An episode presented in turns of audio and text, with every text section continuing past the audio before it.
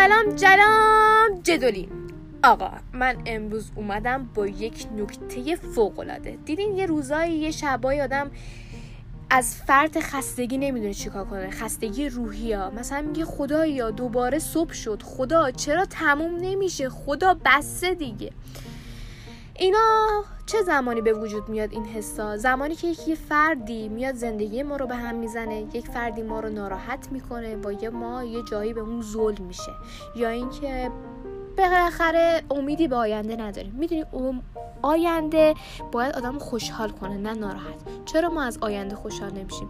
چون گذشته بدی داریم قرار نیست که آیندهمون شبیه گذشتمون باشه. کی گفته؟ ما قرار آیندهمون خیلی شگفتانگیز تر از گذشتمون باشه.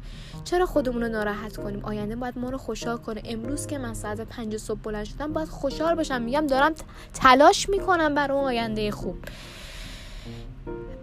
نکته دیگه در مورد اون آدمایی که میان زندگی ما رو به هم میریزن و نابود می‌کنن به اصطلاح. ببین آدم باید ببخشه تا بخشیده بشه. آدم باید ببخشه تا زندگی خودش راحت بشه.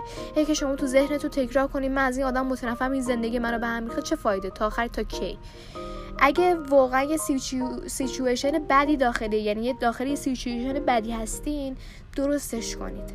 یا حداقل بهش عادت کنید. باهاش بسازید تغییرش بدید. بالاخره قرار نیست آینده شبیه گذشته بشه.